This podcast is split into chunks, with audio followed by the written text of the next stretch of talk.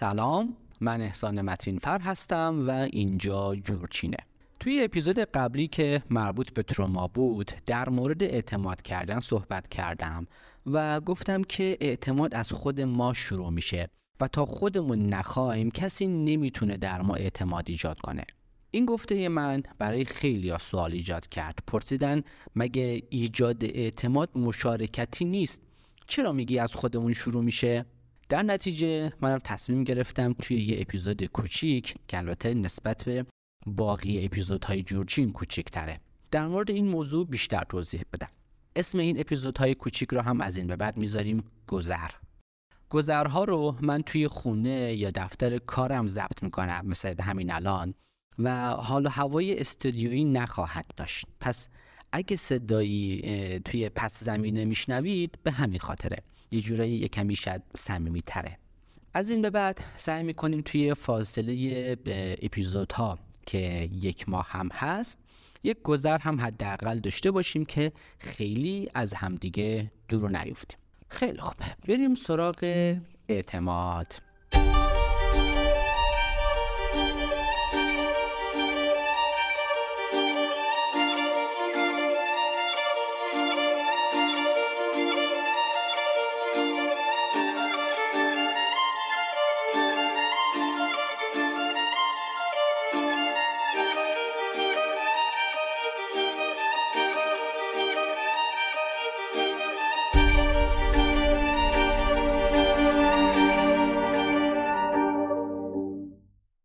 حتما همتون این تصویر رو زیاد دیدین. یه کودک دست یک بزرگتر رو گرفته و هر جایی که اون بزرگتر بره بدون چونه چرا همراهش میره. چرا؟ چون بهش اعتماد داره. ما از زمانی که به دنیا میایم برای زنده موندن واجبه که با آدم ها ارتباط بگیریم. به همین خاطر طبیعت مغز ما رو جوری سیم کشی کرده که از همون اول بتونیم با آدم ها رابطه برقرار کنیم. پژوهش ها نشون داده که توی یک ساعت بعد از تولد یعنی یک ساعت بعد از اینکه بچه به دنیا میاد نوزاد سرش رو به سمت کسی که بهش خیره شده میچرخونه و به چشماش نگاه می‌کنه. توی چند ساعت بعدی بچه این توانایی رو داره که سرش رو به سمت صدای مادرش بچرخونه. می‌دونم خیلی عجیبه اما فقط یک نوزاد چند ساعت چند ساعت دیگه لازم داره تا بتونه حالت چهره کسی که ازش مراقبت می‌کنه رو تقلید کنه. در مقابل مادر یا اون مراقب هم به حالت چهره نوزاد واکنش نشون میده. و این چرخه زیبای احساسی تداوم پیدا می‌کنه. اما این وسط هم میلیون ها پیام و اطلاعات ارتباطی در این تعاملات داره منتقل میشه. ما با اینکه مثل سایر حیوانا نمی‌تونیم از بد و تولد از خودمون مراقبت کنیم اما این ظرفیت های اعجاب برانگیزی که برای برقراری ارتباط داریم باعث میشه که بتونیم کنار دیگران باقی بمونیم و ازمون مراقبت بشه. پس از اونجایی که ارتباط گرفتن برای بقامون ضروریه اعتماد کردن هم برای ارتباط ضروریه. در نتیجه اعتماد میشه مبنای تمام فعالیت های ما. اولین و مهمترین وظیفه ما در طول زندگیمون از زمانی که پا به این دنیا می‌ذاریم تا زمانی که چمدونمون رو جمع می‌کنیم اعتماد کردنه. اعتماد به آدم ها و دنیا. ما هر لحظه در حال سنجیدن میزان اعتمادمون به دنیا و آدماش هستیم. وقتی داریم از یه پل رد میشیم به مهندس سازندش داریم اعتماد می‌کنیم. وقتی سوار اتوبوس میشیم به رانندش اعتماد می‌کنیم. پس در نتیجه اعتماد مبنای تمام فعالیت های ماست. همیشه اعتماد کردن یه ریسکه. وقتی اعتماد می‌کنیم این ریسک رو میپذیریم که ممکنه به اعتمادمون خدشه وارد بشه و به همون آسیب برسه. به همین خاطر اعتماد کردن همیشه استراب همراهش داشته. تضاد عجیبیه. اعتماد می‌کنیم در واقع اعتماد می‌کنیم که آرامش داشته باشیم اما در این حال استراب داریم که نکنه اتفاقی رخ بده که نباید. واسه همینه که همیشه میگم اعتماد کردن مثل بند بازی میمونه. به هر طرف که کج بشی میفتی. اعتماد بدون استراب و بدون شک اسمش میشه شیره. شیره ای که خودمون به سرمون میمالیم. همیشه درصدی از شک اندیشی مهم و ضروریه. استراب و شک بدون حضور اعتماد هم ما رو می‌بره توی قار تنهایی که در نهایت منجر به نابودیمون میشه. پس اگه اعتماد می‌کنید اما همزمان استراب هم دارید یعنی اینکه دارین روی اون بند نازک راه میرین و این نهایت هنرمندیه. هنر تعادل.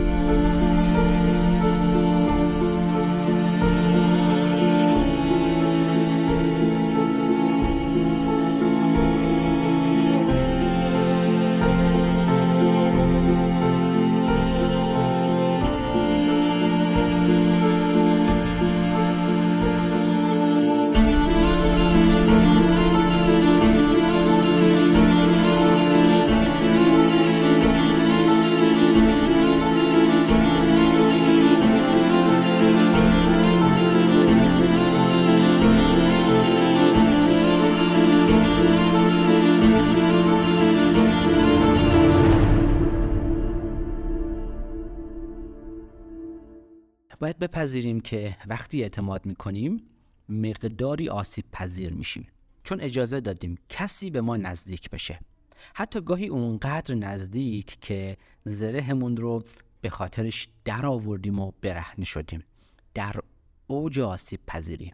باید بدونیم که کسی به ما قول و امضای محضری نداده که به همون آسیب نزنه. همونطوری که نمیشه رانندگی کنی یا انتظار داشته باشی به هیچ وجه تصادف نکنی نمیشه کنار آدم ها زندگی کنی اما ازشون زخمی بر نداری. این احتمال همیشه وجود داره که ماشین بغلی با ما آینه به آینه بشه. حتی اونی هم که قول داده که اگه بمیره هم به اعتماد ما لطمه نمی‌زنه اونم آدمه. آدم ها اشتباه می‌کنن آدم ها آسیب ها و تعارض های خودشونو دارن. پس در نتیجه هیچ کس هیچ قولی نداده. هیچ قولی هم صد درصد و قطعی نیست. ما توی دنیایی از احتمالات زندگی می‌کنیم و نه قطعیت ها حالا با پذیرفتن این موضوع میریم توی دنیا که به آدم ها اعتماد کنیم. چرا اعتماد می‌کنیم؟ جوابش یه جمله ساده است. چون به آدم ها نیاز داریم. ما به کسانی اعتماد می‌کنیم که به طور کلی این ویژگی ها رو داشته باشند در کنارشون احساس امنیت کنیم و احتمال کمی بدیم که از طرف اونها به ما آسیبی وارد بشه. به مرزهای روانی ما احترام بذارن و اونها رو رد نکنن. به نیازهای ما اهمیت بدن و سعی کنن تا جای ممکن نیازهای ما رو ببینن و بهشون پاسخ بدن. ما رو دوست داشته باشن و خوبی ما رو بخوان. صداقت داشته باشن و نقش بازی نکنن. و در نهایت هم اینکه خوبی هاشون به بدی هاشون بچربه. یعنی اگه بخوام اینها رو خلاصه کنم میشه مراقبت کردن و قابل پیش بینی بودن. کسی که از ما مراقبت می‌کنه و حواسش بهمون هست از طرف دیگه هم توی رفتارش صداقت و ثبات دیده میشه. ما به همچین آدمی اعتماد می‌کنیم.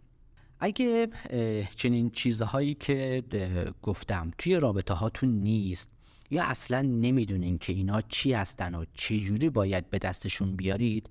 خیلی جدی خیلی جدی توصیه می‌کنم که حتما برید پیش یه درمانگر متخصص. چون یا تا الان ضربه های جدی از روابطتون خوردین یا در آینده حتما خواهید خورد. پس به هیچ وجه پشت گوش نندازین. که البته پشت گوش انداختنش هم خودش معنی داره. خیلی وقتا آدم ها مراقبت کردن از خودشون و پشت گوش میندازن و براش کاری نمی‌کنن. شاید شاید به این معنیه که خودشونو لایق و مستحق مراقبت کردن نمی‌دونن. این رفتار از پاسخهای شایعی هست که در اثر تروماهای کودکی در افراد ایجاد میشه و توی اپیزود بعدی مفصل در موردشون صحبت می‌کنم. ما وقتی می‌خوایم اعتماد کنیم باید بتونیم به دو تا سوال پاسخ مثبت بدیم. اول اینکه آیا دنیا و آدماش امن هستند یا اینکه خطرناک و بدذاتن؟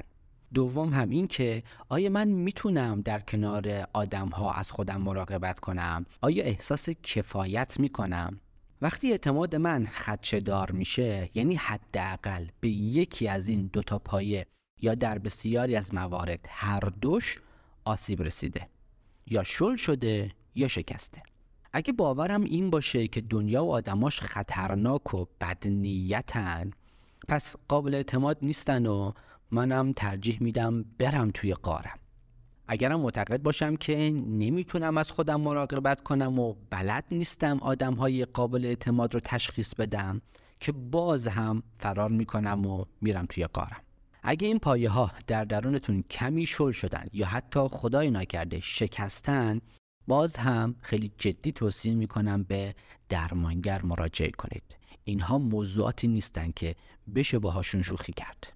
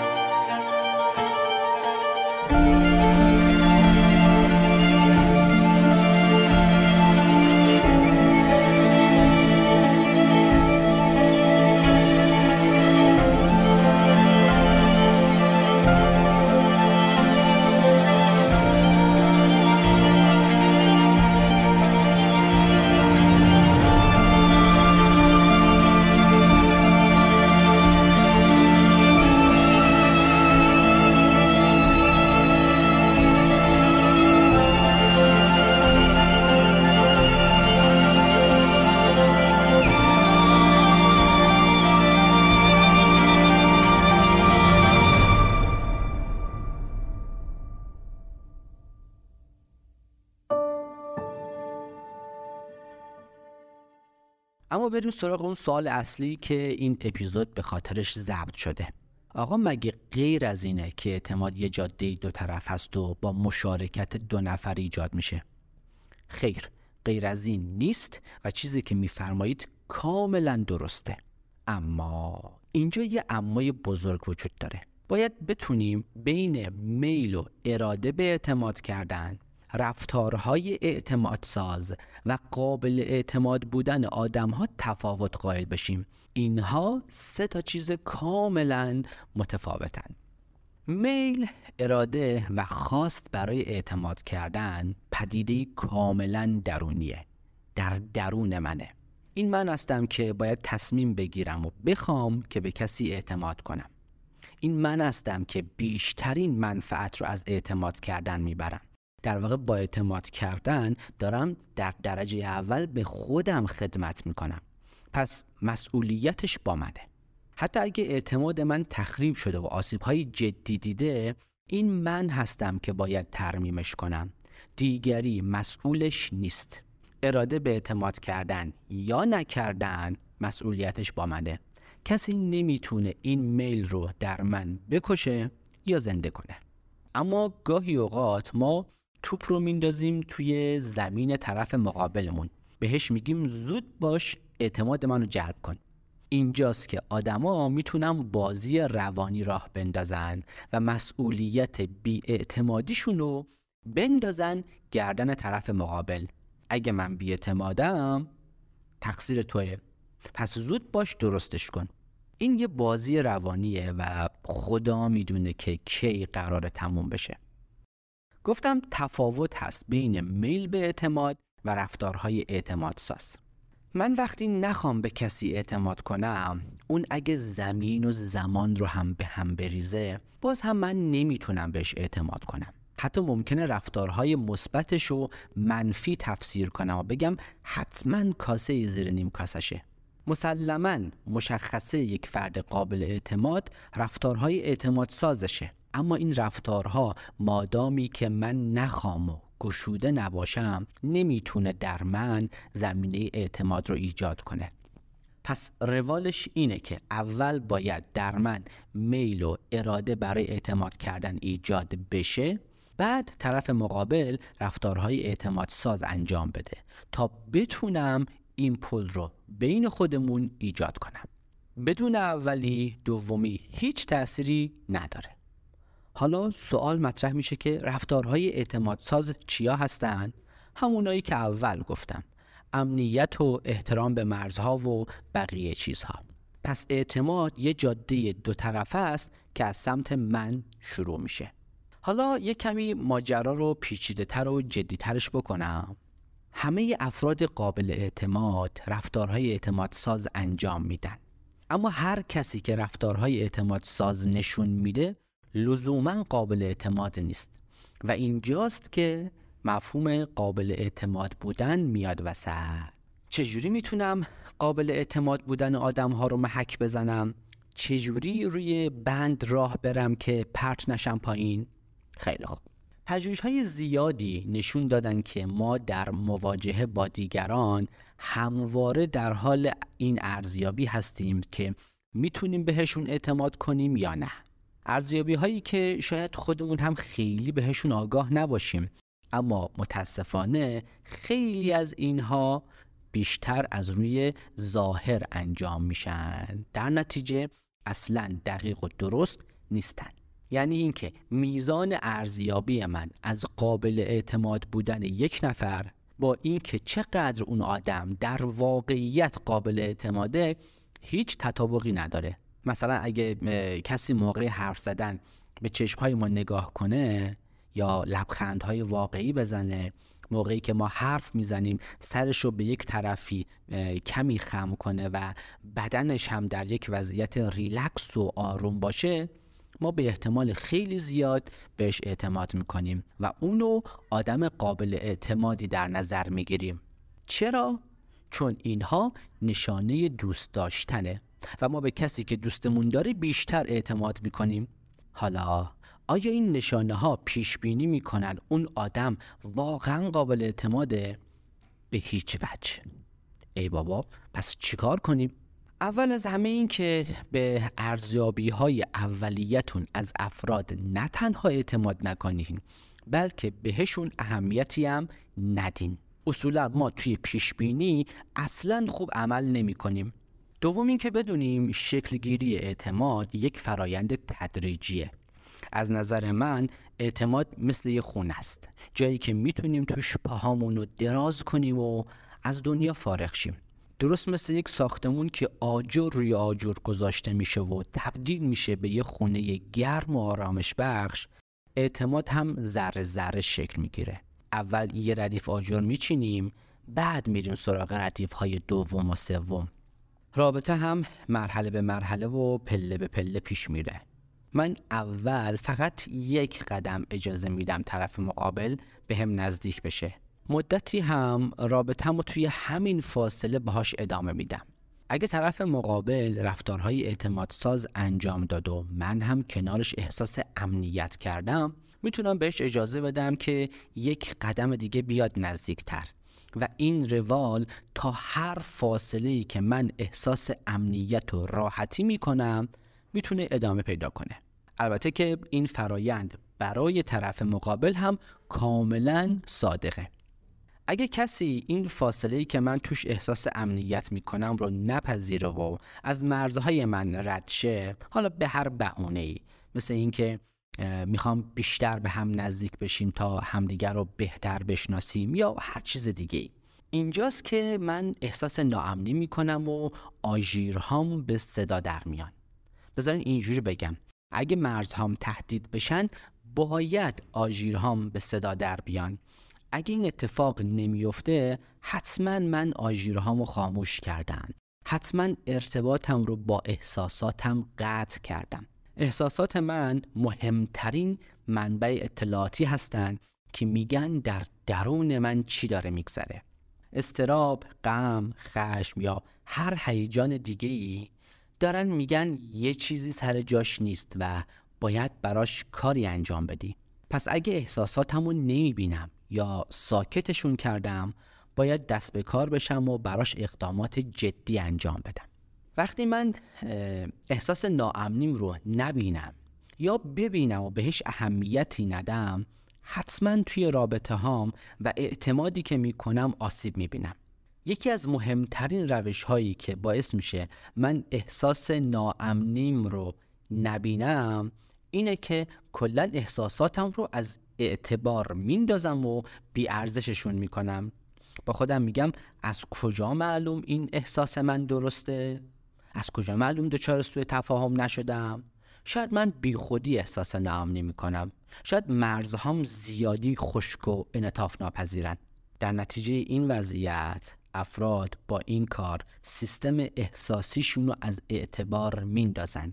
و به چیزهایی که میگه و به آژیرهایی که می‌کشه هیچ توجهی نمی‌کنن. در نتیجه آسیب پذیر میشن. یا حتی توی یک مرحله پیشرفته تر افراد به خودشون دروغ میگن. دروغ های بزرگی که اونها رو بیشتر آسیب پذیر می‌کنه. رفتارهای ناایمن طرف مقابل رو به خوبی و مهربونی تفسیر می‌کنن. میگن این کارش به خاطر اینه که منو خیلی دوست داره یا اینکه به هم اهمیت میده یا حتی اینکه اون طفلی منظوری نداره و من دارم بد برداشت می‌کنم.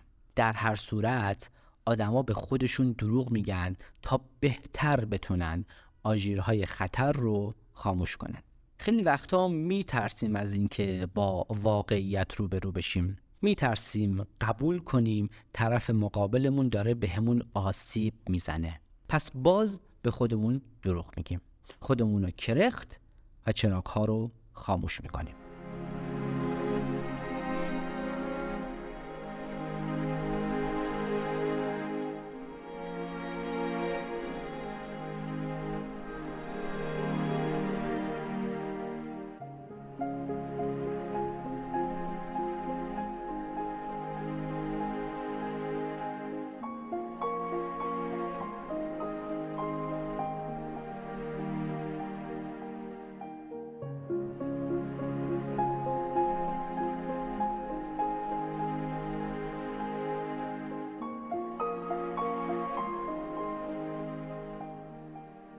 سوم اینکه سرعت اعتماد کردن آدم ها با هم متفاوته.